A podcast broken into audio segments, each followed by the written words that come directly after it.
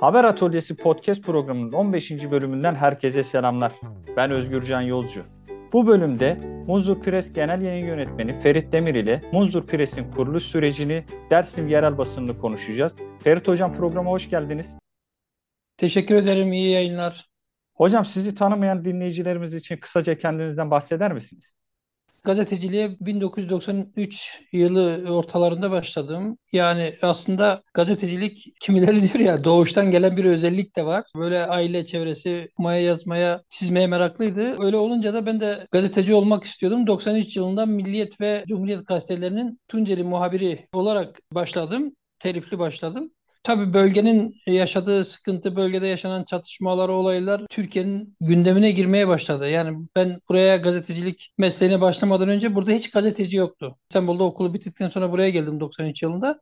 Tabii ben buraya gazeteci olarak geldikten sonra insanlar Allah Allah bu kim bu gazeteci acaba polis mi asker mi niye bu bizim içimize girdi böyle bir korku bir insanlarda bir tedirginlik oldu. Ama tabii zaman geçtikçe insanlar tanıdıkça gazeteciliğimi herkes kabul etti. 93'te başladım. 94'te Reuters'a, BBC'ye de çalışmaya başladım. Serbest gazeteciydim çünkü bir de kadrolu olmadığım için. Sonraki yıllar devam etti bu süreç. 99 yılında Milliyet Haber Ajansı'yla Hürriyet Haber Ajansı'nın birleşmesi sonrası oluşan Doğan Haber Ajansı'na girdim. Yaklaşık 20 yıl Doğan Haber Ajansı'nda çalıştım. İşte 2018 yılındaki satıştan sonra Demirören grubu alınca onlarla çok fazla çalışamadım. Sıkıntılar yaşadık. Yani benim haber anlayışım, benim haberciliğe bakış açısım, belgeli habercilik ve doğru tarafsız habercilik mantığım onlara uymadığı için istifa ettim. İstifa ettikten sonra bir süre işsiz gazeteci olarak çalıştım. Sonra Halk TV ile bölge haberleri için anlaştık. Şimdi Halk TV'nin Doğu, Güneydoğu bölge haberlerini yapıyorum elimde geldiği kadarıyla. Bunun dışında hazırladığımız bir projeyle Türkiye Gazeteciler Sendikası ile birlikte bir proje hazırladık. Bu projeyle birlikte Munzur Press internet sitesini kurduk. Bu proje sayesinde hem bölgede üniversitede okuyan, iletişim fakültesinde gazetecilik bölümünde okuyan ikinci, üçüncü, dördüncü sınıf öğrencilerine gazetecilik konusunda pratik gazetecilik ve gazetecilik etiği, gazetecilik mesleğinin yaparken karşılaşabilecekleri zorlukları, sıkıntılar konusunda eğitim veriyoruz. Ayrıca da bölgede işsiz gazetecilere hem yaptıkları haberler karşısında telif vermek ve ayrıca gazetecilik atölyesi kapsamında da bölgedeki yerel ve bölgesel gazetecileri kısmen bilgilendirmek yani eğitmek demek yanlış olur. Bilgi eksikliklerinin tamamlanması. Yani ben tanıdığım gazeteciden bir şey öğreniyorum. Yani çünkü çok önemliydi bizim için. Mesela Ali Can Uludağ adliye gazeteciliği konusunda, belgeli gazetecilik konusunda Türkiye'de çok bilinen, tanınan ve takdir edilen bir gazeteci ki ben de son yılların en çok beğendiğim gazeteci bu arkadaşımız mesela buradaki gazeteci arkadaşlarımıza bu konuda çok önemli bilgiler, dersler verdi. Her gün yeni bir haber ama en çok da belgeli haber yapmak istiyorum. Uğur Mumcu Araştırmacı Gazetecilik Ödülü dahil birçok gazetecilik ödülüm var. Mesleğimi severek ve isteyerek yapıyorum.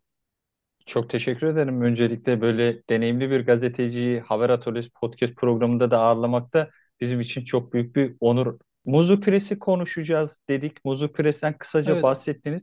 İlk sorumu şöyle sormak istiyorum. Yakın bir tarihte kurulan dijital bir gazete bölge içinde dijitalleşme bir sorun oluşturur mu? Ve Munzu Press'in faaliyet aşamalarından kısaca bahseder misiniz?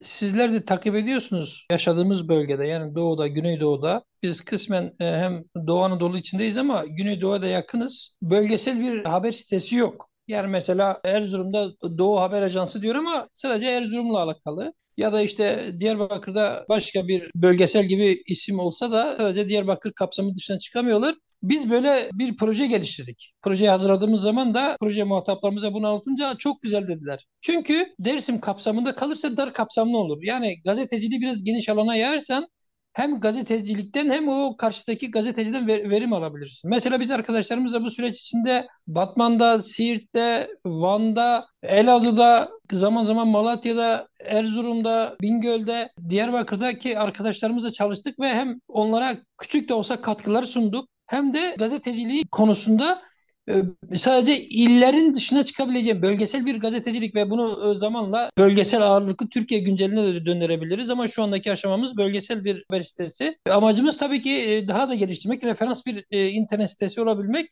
Yani burada bir şey yok. Bizim bir ticari kaygımız yok. Ticari bir kazanç elde etmek için bu siteyi kurmadık. Yani para kazanmak için kurmadık. Sadece gazeteciliği geliştirmek, gazetecilere belli dönemlerde eğitim vererek TR sitesini hem tanınır hale hem bilinir hale hem de gazetecilik eğitimi açısından önemli bir dijital gazete amacındayız. Bu tür projeler hazırlıyoruz. Ve hazırladığımız projelerin tamamı da bölgesel ağırlıklı olacak. Ocak ayında yeni bir proje çalışmamız olacak. İnşallah o proje olduktan sonra yine bölgedeki gazeteci arkadaşlarımıza hem iş imkanı sağlamış olacağız. İşsiz gazeteciler çok fazla biliyorsunuz sizde. Hem onlara terifli çalışacak arkadaşlarımıza da kısmen katkı sağlamak istiyoruz. Amacımız dijital gazeteciliği bölgede etkinleştirmek, örnek olmak ve bölgedeki diğer arkadaşlarımızın da bu yönlü çalışma yapabilmesi için yardımcı olabilmek.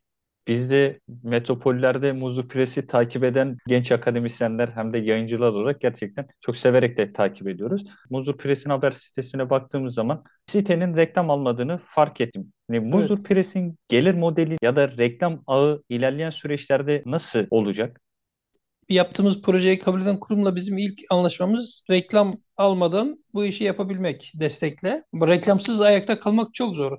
Şimdi reklam aldığınız zaman gazeteciliğiniz sekteye uğrar. Eğer reklam almadan elinizdeki imkanlarla özellikle biliyorsunuz bu tür şeyler fonlarla oluyor yaparsanız gazetecilik rahat yaparsınız bölgede. Birkaç tane örnek vereceğim. Reklamın yerel gazetecilik üzerinde ne kadar çok etkili olduğunu. Mesela Erzincan'da İliç'te altın madeni var. Anagold altın madeni her dönem oradaki gazetelere, yerel gazetelere sahip çıkar. Onlara reklamlar verir, ilanlar verir. Orada siyanür sızıntısı oldu. Ve gaz oradaki gazetecilerle ben bunu üzülerek söylüyorum. Hem üzülerek hem utanarak söylüyorum. Oradaki yerel gazeteciler Anagold'un aleyhine oluşabilecek hiçbir haberi yapmadılar. Siyanür sızıntısını bile haber yapmadılar. Boş verin yerel gazeteleri ulusal alanında çalışan gazeteci arkadaşlarımız da yapmadılar. Çünkü onlarla olan ilişkileri inanılmaz derecede gazeteciliği etkiliyor. Ve yanı başımızda Elazığ var. Elazığ Belediyesi ilan veriyor. Her ay gazetelere belli ilanlar veriyor. Ya gazeteler Elazığ Belediyesi aleyhine haber yazamıyorlar. Yerel gazeteler. Belediye ile ilgili ya da başka kurumlarla ilgili bir şey oldu mu? Ya işte şudur budur. Böyle olunca da belli kurumlar kendi lehlerine haber yapabilmek için şey yapmıyorlar. Yani bizim amacımız bağımsız gazetecilik. Bunu ne kadar yapabiliriz, ne kadar dayanırız bilmiyorum ama artık ilan da alsak kimseye boyun eğmeyeceğiz. Yani ilanı keserse de kessin. Gazeteci de boyun eğdiğin zaman boynuna binerler. Belediyenin ilanını aldım. Belediyede aleyhine haber yapmam. Böyle bir mantık olur mu ya? Zabıtalar gazeteci diyor Elazığ'da. Gazeteler hiçbir haber yapmıyor. Ya da başka belediyenin yolsuzluk var belediyeyle ilgili iddialar var. Çünkü ondan besleniyor. Çünkü belediye de biliyor ki yolsuzluk iddiası olursa ben yerel gazetelere yazırsa ulusala çıkar. E, yazmıyorlar. İşte Elazığ'da bir üniversiteli öğrenci intihar etti. Yerel gazetede bir muhabir yazdı. Cesaretli bir muhabir yazdı. Sonra o haberi kaldırdılar. O iş, gazeteci işten attılar. Türkiye'nin gündem oldu. Enes Karay'dı eğer yanlış hatırlamıyorsam. Tarikat yurdunda kalıyordu. Bölgedeki ben hepsini takip ediyorum. Yerel gazeteler valilikle ilgili yani devlet kurumuyla ilgili haber yapmazlar. Belediyelerle ilgili çünkü belediyeler ve belli kurumlar bunlara ilan veriyor, şey yapıyor, reklam veriyor. Böyle olunca da habercilik yapılmıyor. Yani habercilik yapılmayınca da ortaya haber çıkmıyor. Haber yapılmayınca da gerçekler yüzüne, gün yüzüne çıkmıyor. Yanlışlar düzeltilmiyor. Yani belediyeler kendini nasıl düzeltir? Ben eleştirisel bir haber yapmazsam işte bir yanlış bir proje varsa ya da ne bileyim bir yolun içinde başka bir şey oluşmuşsa, asfalt e, bozuksa ya da ne bileyim başka herhangi bir şey belediyenin bunu yapması için bu haberi yapmazsan belediye kendini düzeltmez. Gaz verirsen belediye yok iyidir bu böyle olursa gazetecilik olmaz tabii ki böyle. Yani bizim amacımız bağımsız ve tarafsız gazetecilik yapabilmek. Onun için biz bütün bölgedeki haber aldığımız, haber yaptığımız gazeteci arkadaşlarımıza kesinlikle ve kesinlikle lehte ya da aleyhte değil, gerçek olan e, mantıkla habercilik yapalım diyoruz. Çok teşekkür ediyorum. E, Ferit Hocam üçüncü sorumu da şu şekilde sormak istiyorum. Muzur Pires, Türkiye Gazeteciler Sendikası ve Hollanda Büyükelçiliği ile birlikte Dersim'de Türkiye Gazetecilik ve Basın Özgürlüğü Konferansı düzenlediniz. Bu konferanstan evet. çıkan bulguları bizimle kısaca paylaşabilir misiniz? konferanstan bir gün önce Çalıştay vardı. Yani bizimle çalışan yaklaşık bir yıldan fazla da bizimle çalışan bölgedeki gazeteci arkadaşlarımız, buradaki üniversite öğrencilerimizle birlikte bir toplantı yaptık. Bu Çalıştay'a katılan Türkiye'de kendi alanlarında uzman birçok gazeteci e, bizim bu Çalıştay'ımızı da takip etti. Bize katkı sundular. Biz neler yaptık, neler yapmalıyız bunu konuştuk. Basın özgürlüğü ve gazetecilik konusunda da güzel bir konferans yaptık. Bazı gazeteci arkadaşlarımız online katıldı. Bazıları buraya kadar gelerek katıldılar. Yaklaşık yerli ve yabancı gazeteci geldi. 15'ten fazlaydı sanıyorum. Bir 15-20 de bölge illerinden geldiler ve buradaki STK temsilcileri de katıldı. Bazı vatandaşlarımız da geldi katıldılar.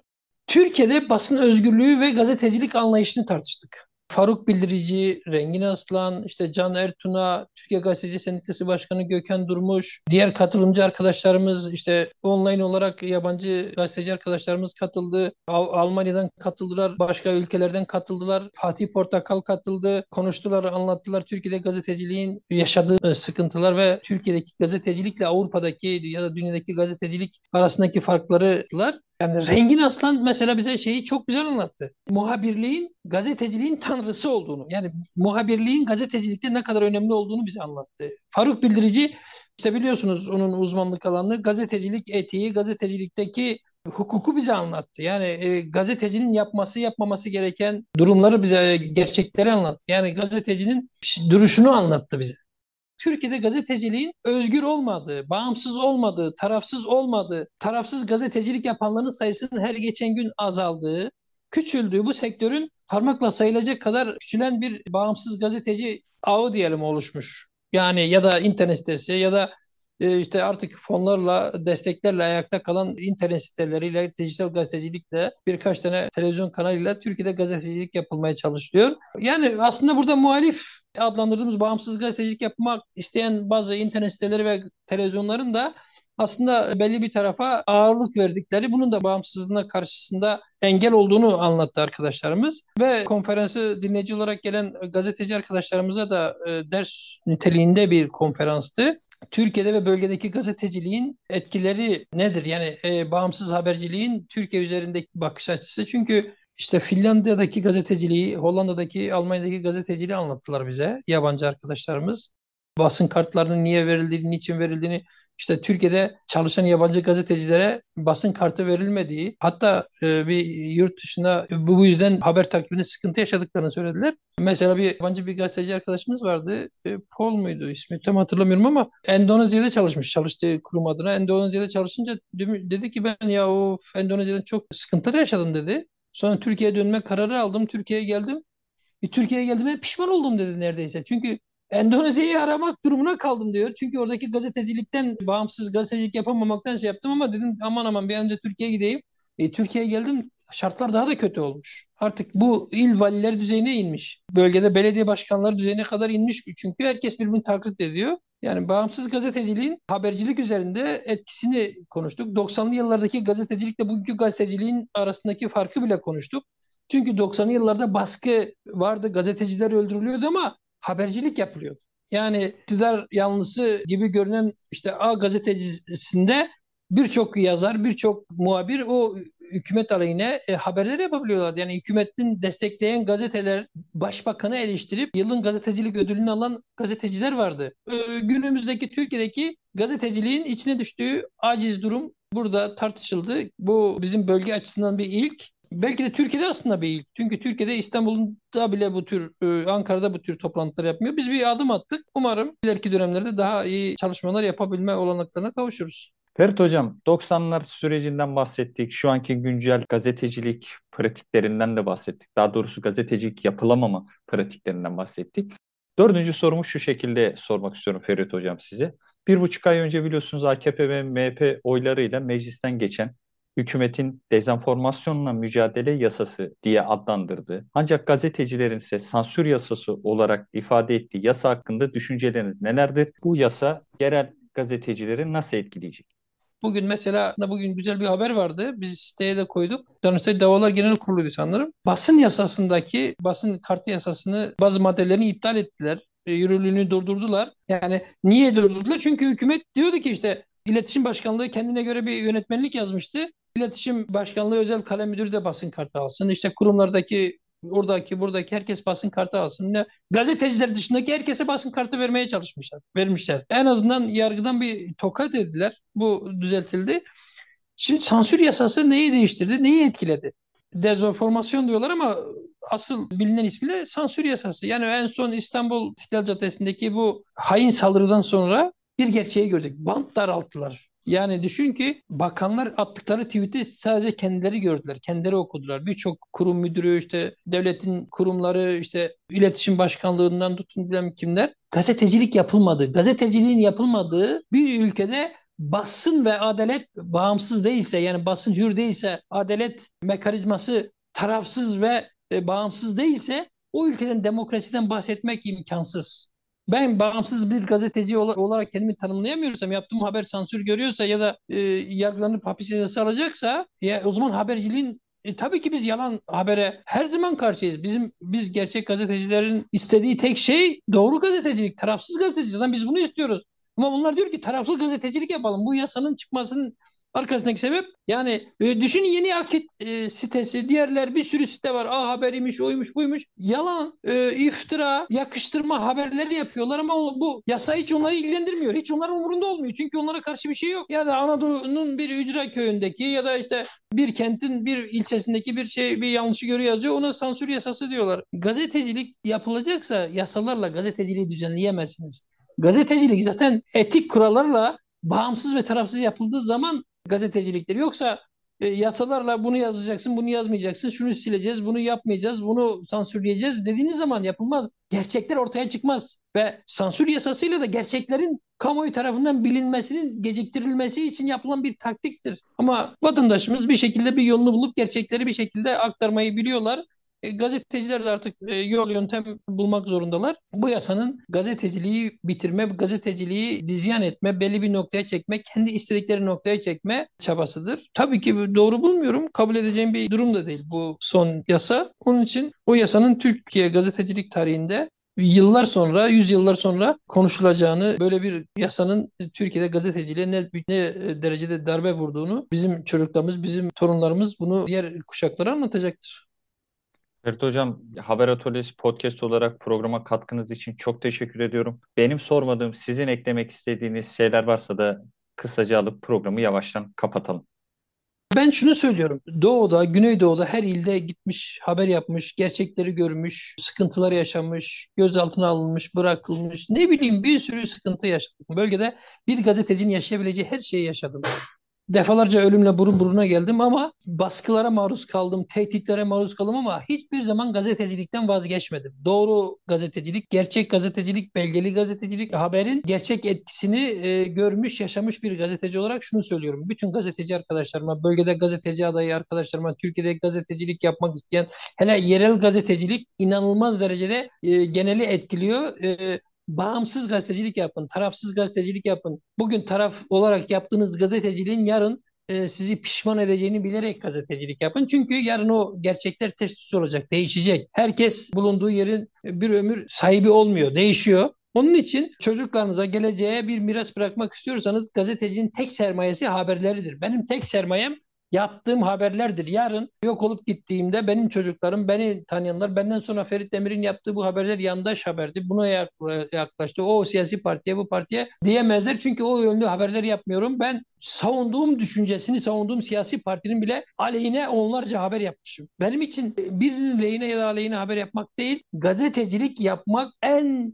onurlu meslektir ve o mesleği onurla e, sürdürebilmek için mutlaka doğru ve tarafsız gazetecilik yapın. Yanlışlar yapılabilir mi? Yapılır. Bizler hepimiz de yanlış hata yaptık ama bunlar isteyerek, bilerek yapılmaz. Önemli olan yanlışını görüp de düzeltmek, eleştirileri olgunlukla karşılamak. İlle de gazetecilik diyorum. Teşekkür ediyorum. Tavsiyeleriniz için çok teşekkür ederim Ferit Hocam. Çok sağ olun desteğiniz için de. Son olarak şunu da söyleyeyim. Tabii Bu, buyurun. E, üniversitedeki iletişim fakültelerinde benim bir e, ricam var. Lütfen bölümlerde okuyan gazeteci arkadaşlarımıza, gazeteci adayı arkadaşlarımıza gazeteciliği anlatsınlar. Gazetecilik nasıl yapılır? Gazetecilik nedir? Gazeteciliğin etik kurallarını anlatsınlar haber yazma kurallarını anlatsınlar. Haberi nasıl daha üst seviyeye çıkarır? Haberin etkisi, haber nedir? Görüntülü haberler konusunda özellikle iletişim fakültelerinde hiç ders verilmiyor neredeyse. Görüntülü habercilik, adliye haberciliği, bölüm bölüm ayırsınlar bu. Çünkü e, meslekten çıkıp bu e, üniversitede mezun olup bu mesleğe başlayan birçok arkadaşımız bu konularda ciddi sıkıntılar, zorluklar yaşıyorlar. Bu anlamda da e, bunu da burada söylemiş olayım. Ferit Hocam çok sağ olun. Öğrencilere verdiğiniz tavsiyeler hem de programa katkınız için de tekrar tekrar çok teşekkür ediyorum. Umarım tekrar görüşürüz. En kısa zamanda Ferit Hocam. Haber Atölyesi programının sonuna geldik. Bizleri dinleyen herkese çok teşekkür ederim. Destek ve dayanışmaydı.